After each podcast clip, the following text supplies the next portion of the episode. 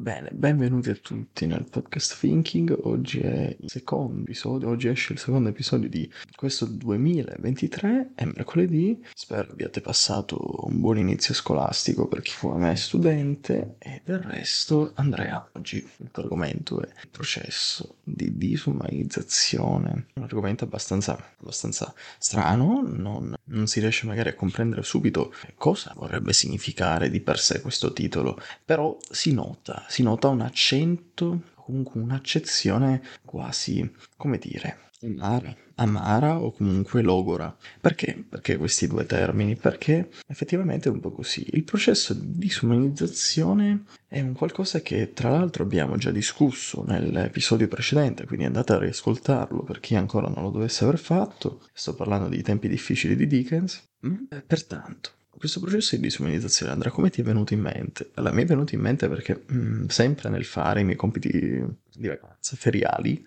e eh, beh, feriali festivi, perché li ho fatti durante le feste, c'è da dire che eh, ho presi spunto da un autore, un autore molto conosciuto, e sto parlando di Verga. Verga mise a confronto la propria terra nativa, tra l'altro è mio compare, nel senso che anche lui nacque nella Sicilia e eh, nacque nelle zone catanesi, io sono dall'altra parte, ed effettivamente mise a confronto due città molto differenti, ovvero Catania e Milano. Milano che al tempo era già come posso dire, la città per eccellenza che raffigurasse la modernità, lo stile, insomma, dalla Milano che c'è oggi era il Milano di qualche secolo fa, di un secolo fa per dirla bene e in maniera corretta. Ma la terra sicula, la, la, terra mediterranea, è una terra umile. Sicilia è una terra veramente umile, è unica forse per questa umiltà, come tutto il sud del resto. E ehm, metterla a confronto con Milano, che è una città completamente opposta, dove le industrie ormai presero lo slancio da un secolo e due forse, a differenza della Sicilia che, o comunque dell'intero sud, che effettivamente non, non sono così tanto avanzati oramai da da anni, anzi, sono avanzati da, non lo so, una settantina, un'ottantina di anni circa. Del resto, raga, si rende conto di quanta differenza ci sia a livello sociale. Verga nota come i valori siano differenti, come le tradizioni differenti, come semplicemente eh, magari il mestiere tramandato da, da generazione a generazione non viene poi così tanto accolto nelle nuove generazioni milanesi, a differenza di quelle mediterranee. E Verga dice, cavolo, ma come mai? Cioè, è strana sta cosetta qua, perché? Perché effettivamente i valori non sono gli stessi.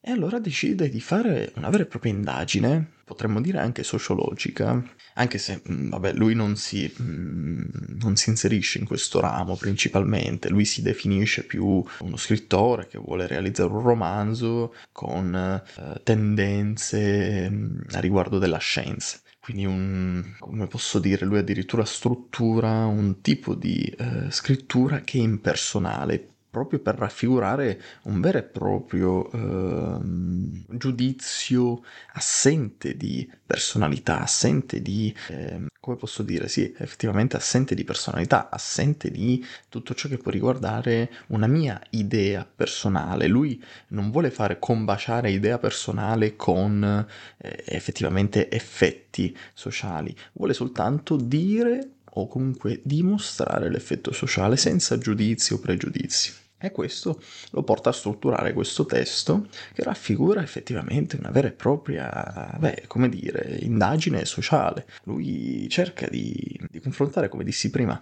la terra mediterranea, la terra siciliana, la, le terre catanesi con quelle milanesi, e due mondi opposti, completamente opposti. E nota effettivamente come la terra eh, catanese sia eh, colma di eh, tradizioni, a differenza di quella milanese. Le terre mediterranee per chi non lo dovesse sapere, sono terre zeppe di valori. Eh, ci sono tradizioni familiari, ci sono tradizioni a livello proprio regionali e, e questo è forse ciò che raffigura maggiormente il Mediterraneo da tutti gli altri posti, perché sono tradizioni addirittura alle volte secolari, perché si tramandano da figlio a figlio, eh, da nipote a nipote, insomma, tradizioni belle, belle per uno come me che le ha vissute e le vive. Sono cose che eh, da un certo punto di vista ti rendono unico, ti rendono unico perché rientri e appartieni alla famiglia, cioè ti rendi consapevole della tua appartenenza, forse è questo ciò che le rende così tanto attraenti. E d'altra parte nota come effettivamente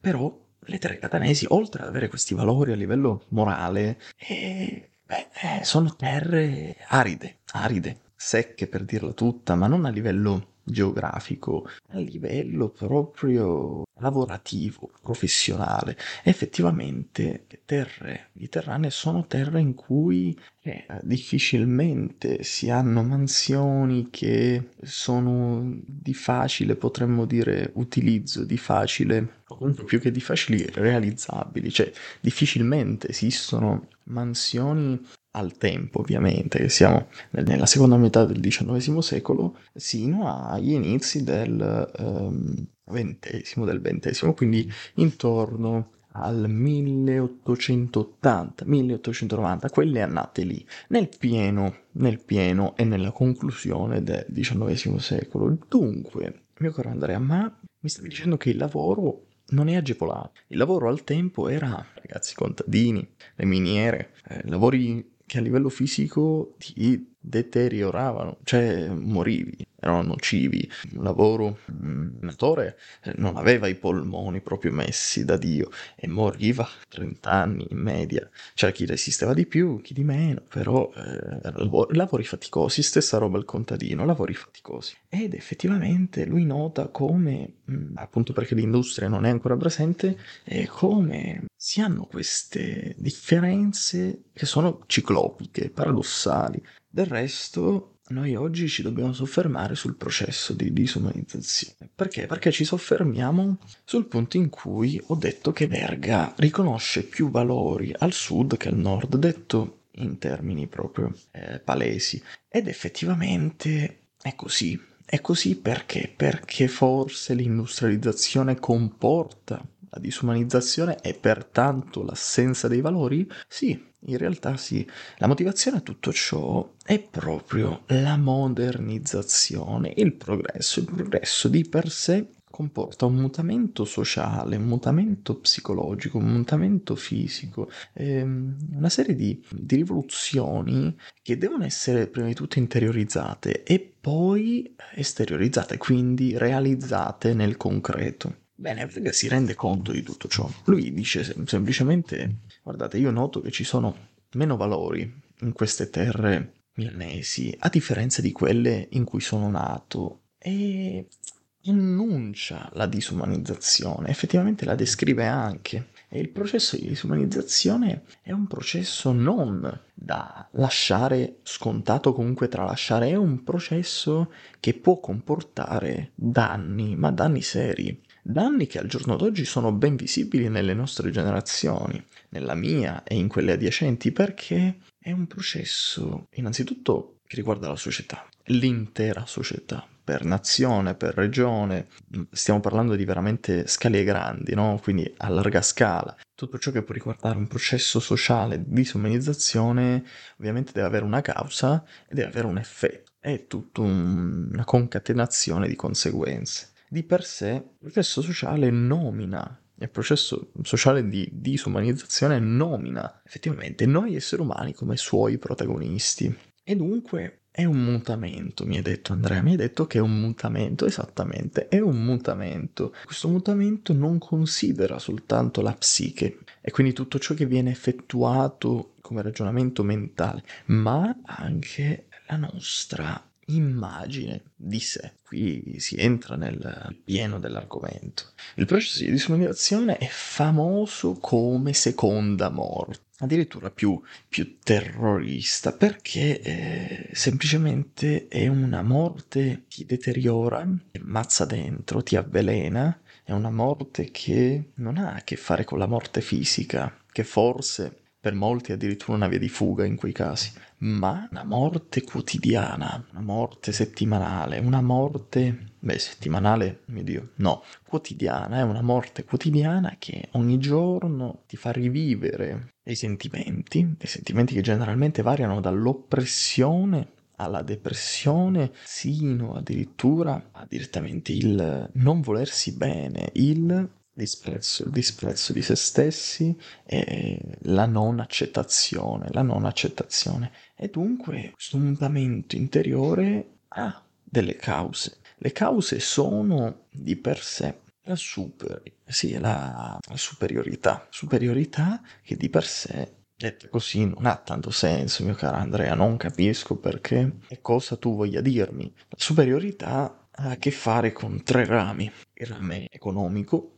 quindi quando tu sei superiore per soldi, quantità di denaro, superiorità sociale, e quindi quando tu sei superiore magari di, sei superiore a me per via del, de, dei contatti, delle amicizie, sei superiore a me per via della religione che pratichi, sei superiore a me per, la, per il colore della pelle, parliamoci seriamente, per il colore della pelle. Superiorità addirittura può essere politica, per il rango sociale, ok? Io discendo da famiglia nobile, sono sangue blu. Mio nonno aveva un casato nel paese a 4 km di distanza dal tuo, ok? Quindi eh, stiamo parlando di questo. E la superiorità porta a una cosa soltanto, la prevaricazione dell'uomo sull'uomo. Ripeto, la prevaricazione dell'uomo sull'uomo. E quindi, ragazzi, possiamo dire anche in termini un pochino più oggettivi, l'autorità di comandarti, l'autorità di decidere cosa tu possa fare. Ed è qui che arrivano le conseguenze, perché qui arrivano poi gli effetti di tutto ciò, ovvero il mutamento della propria immagine di sé, perdita del valore ai propri occhi, ma soprattutto si sfocia proprio nel, nell'amaro e lo si sente quotidianamente, anzi istantaneamente, ogni singolo minuto, ogni singola ora, e allora è lì che arriva la botta finale, molte volte decisa. Purtroppo la flip tormentato, colui che vive tutto ciò, arriva a un punto in cui decide addirittura di per sé è meglio la morte fisica e il silenzio in seguito. Quindi arriviamo alla conclusione molto triste e amareggiante del suicidio. Se voi notate, dal 2006 in poi, da caso con, con la presenza dei social da quell'anno in poi, comunque l'avvento della tecnologia moderna, arriviamo al dunque e arriviamo al punto in cui eh, abbiamo un aumento annuale impressionante di suicidi. Tantissime persone, soprattutto in America, da quel che ho sentito quotidianamente, eh, si suicidano. Mm, molti giovani, molti, molti giovani dell'età mia, quindi un'età che comprende eh, dai 14 ai 25, 24 anni, ma anche di più, eh, perché non è che un suicidio, un, cioè una persona di 45 anni non si possa suicidare poi come. Però le motivazioni generalmente, o comunque le analisi, dicono che la media principale sia quella lì. Quindi un'età molto giovane, sei, non dico un adolescente, ma un ragazzo a tutti gli effetti, esteticamente, interiormente, e da ragazzo vivi drammatici problemi che non riesci a, ad assorbire, a mandare giù, a accettare. Molte volte tutte e due questo, alla propria immagine di sé, perdita di valore ai propri occhi, insomma, perdi completamente la tua, in una parola sola, autostima e ti raffiguri come lo schifo, lo schifo vero e proprio. Non riesci ad accettarti, non riesci a far sì che tutto ciò che tu faccia sia buono, sia un minimo corretto, giusto, e dici sempre magari un no, dici sempre un eh però potrei essere così, cioè insomma non ti sta bene nulla. Oggi come oggi eh, la morte di cui siamo a conoscenza generalmente è più quella fisica, quella fisica era quella di cento anni fa. Oggi innanzitutto innanzitutto si muore moralmente, mentalmente, in seguito arriva la morte fisica. Ed è un problema, questo è un grave problema e la prevaricazione dell'uomo sull'uomo, ahimè, accentua tutto ciò, accentua tutto ciò, perché la perdita dei valori, la perdita delle tradizioni, vedete, quando in una famiglia c'è una tradizione, faccio un esempio stupido, a Natale si portano almeno tre piatti l'uno quindi ogni famiglia, che ne so, c'è il figlio con una famiglia, il secondo figlio con una famiglia, il terzo figlio con una famiglia. Io sono il padre di tutti, insieme alla, alla madre. Eh, praticamente mm, organizziamo una cena a casa nostra e invitiamo tutti i figli. Se la tradizione è tramandata da secoli, eh, da figlia, figlia, figlia, figlio, come dicevo prima, e si ha la tradizione di portare almeno tre piatti di differenti etnie a tavola il giorno del Natale, e quelle sono tradizioni che ti rendono attenzione qui, la parola è orgoglioso, ti rendono orgoglioso di tutto ciò che hai fatto quel giorno. Quindi tu quando arrivi, tale oramai è passato, e io sono il figlio che ha portato tre piatti differ- di differenti etnie a tavola, tutti gli altri. Allora io a febbraio, quando ripenserò al mio Natale, dirò cavolo, sono felice di averlo fatto, sono orgoglioso, perché ho dimostrato qualcosa e ho tramandato qualcosa. Questo manca nella nostra società, questo, i valori. E pertanto c'è anche una motivazione se la gente lascia perdere le tradizioni perché non crede di avere più tempo, perché non crede che gli possano dare fare nulla, perché oramai la gente si rifugia nel materiale anche quando deve scappare da problemi morali. E questo è un danno, ma un danno ragazzi che, che per comprendere in realtà non ci vuole nulla, per praticare l'esatto opposto e quindi dirsi no, non compro il PC nuovo perché non voglio sorridere tramite di esso, ma preferisco andare a fare un giro in montagna, preferisco uscire con gli amici, andarmi a fare una vacanza, preferisco eh, chiamare i miei vecchi parenti che non vedo da un po' e dirgli ragazzi andiamo al lago. Insomma, quando tu preferisci andare in Media World e comprarti l'iPhone 94 o 94 non credo che esista. Oh i C super figo eh, di qua di là che ti permette di giocare a Battlefield 5 con 900.000 fps e qualità 600k quando tu dici tutto ciò dentro di te sparisce una minima parte di orgoglio che potrebbe esserci dentro di te sparisce una tradizione che potrebbe esserci dentro di te sparisce un ricordo che ti potrebbe fare orgoglioso dentro di te sparisce un'esperienza esperienza che potevi vivere se non fossi andato alla Media World a comprare quel, quel PC, quel telefono. Dentro di te sparisce quella voglia, perché poi quella voglia, ragazzi, non è che arriva da niente. Quella voglia va coltivata, deve essere coltivata. Perché un giorno quella voglia poi finisce, non c'è più, e sparisce completamente. Magari ti rimane il, il, il, dubbio di come fosse bello uscire in compagnia, sì, ma se non c'è se non la cerchi quella cosa lì, non arriva come tutto il resto nella vita, però non arriva, devi sbattere la testa al muro e dirti ok, andiamo a cercarla. Ma il problema qual è? Quando ti adagi, quando oramai sei già adagiato sul materiale, quindi ho il telefono nuovo, eh, mi rifaccio la stanza, prendo quel quadro lì, tutte queste robe qui che sono l'eccesso, sono l'eccesso, l'esagerazione in sé, non è più normale. Per te non è più normale dirti ma perché invece di spendere tot soldi in questo non vado a fare questo? E non, non viene più, non arriva più quel pensiero lì, perché oramai per te è scontato rifugiarti nel materiale. E beh, madonna, spero di averlo spiegato bene, perché è un, è un, vero e proprio processo. L'avete visto? È una prassi, è un passo dopo un passo, dopo un passo, dopo un passo, dopo un passo. Arrivi a un punto in cui c'è l'oblio e c'è un precipizio. C'è un precipizio. Tu arrivi lì e puoi dire soltanto una cosa, o ritorno indietro o mi butto e vedo se, se trovo anche lì sotto un PC, vediamo, magari c'è una, una bella RTX 4000 che vorrei anch'io, però questo, è questo. Nel senso che questo per dirvi semplicemente una cosa, la morte più atroce non è quella fisica, ma quella mentale. Bene ragazzi, allora io vi lascio questa frase, spero di aver fatto un bel episodio anche oggi. Noi ci vediamo venerdì con l'ultimo episodio. Da Thinking è tutto, non rifugiatevi nel materiale, ve lo chiedo per favore.